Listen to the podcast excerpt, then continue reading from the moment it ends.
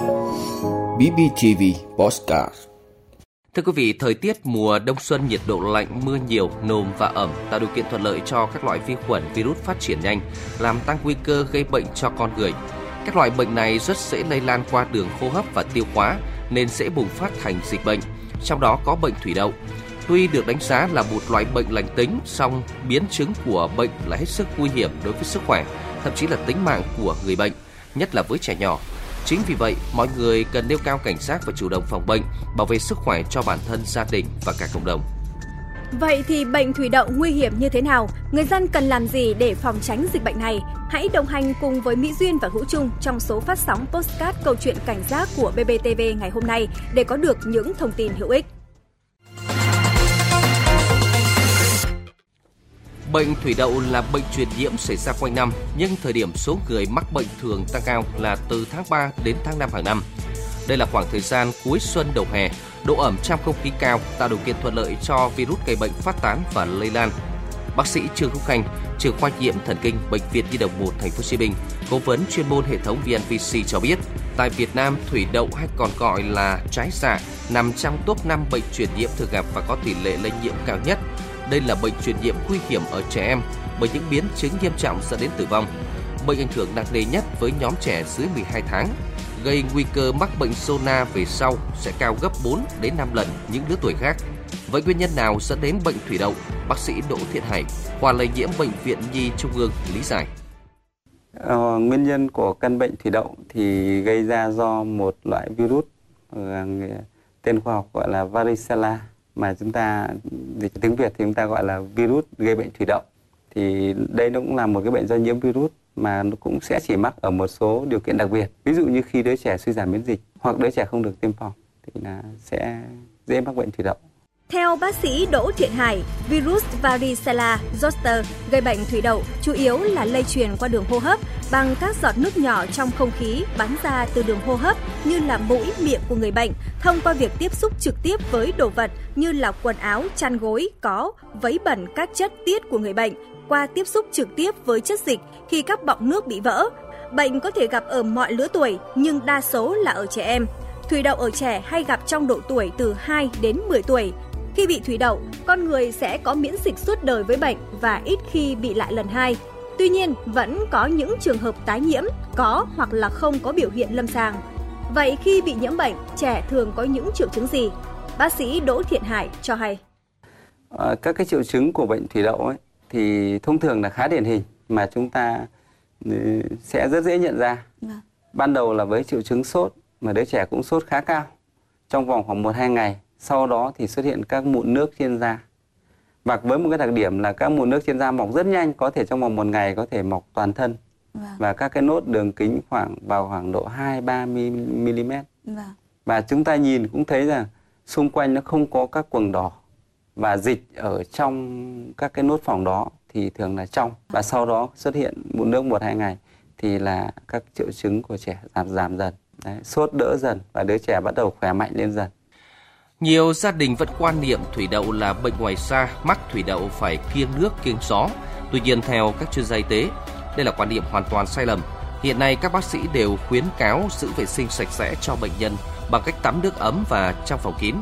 Nếu bệnh nhân mắc thủy đậu không giữ gìn vệ sinh tốt, các vết phỏng dễ bị nhiễm trùng gây tổn thương sâu qua lớp hạ bì và để lại sẹo cho bệnh nhân, ảnh hưởng lớn tới thẩm mỹ sau này.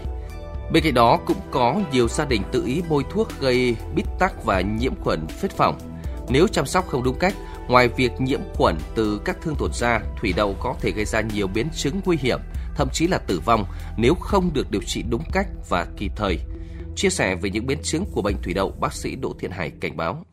Ờ, với căn bệnh thủy đậu thì một điều đặc biệt hay gặp các cái biến chứng dạ. đó là nhiễm trùng ngoài da. Bởi vì khi có mụn nước ở trên da thì đứa trẻ có thể ngứa, có thể gãi.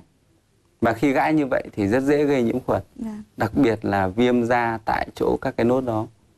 Mà các cái triệu chứng của cái tình trạng viêm nhiễm do vi khuẩn này là ban đầu là xuất hiện các cái quầng đỏ xung quanh các cái mụn nước như vậy. Và sau đó thì xuất hiện là cái tình trạng là dịch ở trong các cái nốt đó bắt đầu có màu đục giống như mục chứ không phải là dịch trong như ban đầu nữa. Và ở cái tuổi nhỏ thì đặc biệt là ở gần đấy chúng tôi gặp những em bé mà mắc thủy đậu chỉ sau sinh có một tháng hoặc là 15 ngày thôi. Yeah. thì lúc đó cái miễn dịch của đứa trẻ rất yếu. Vâng.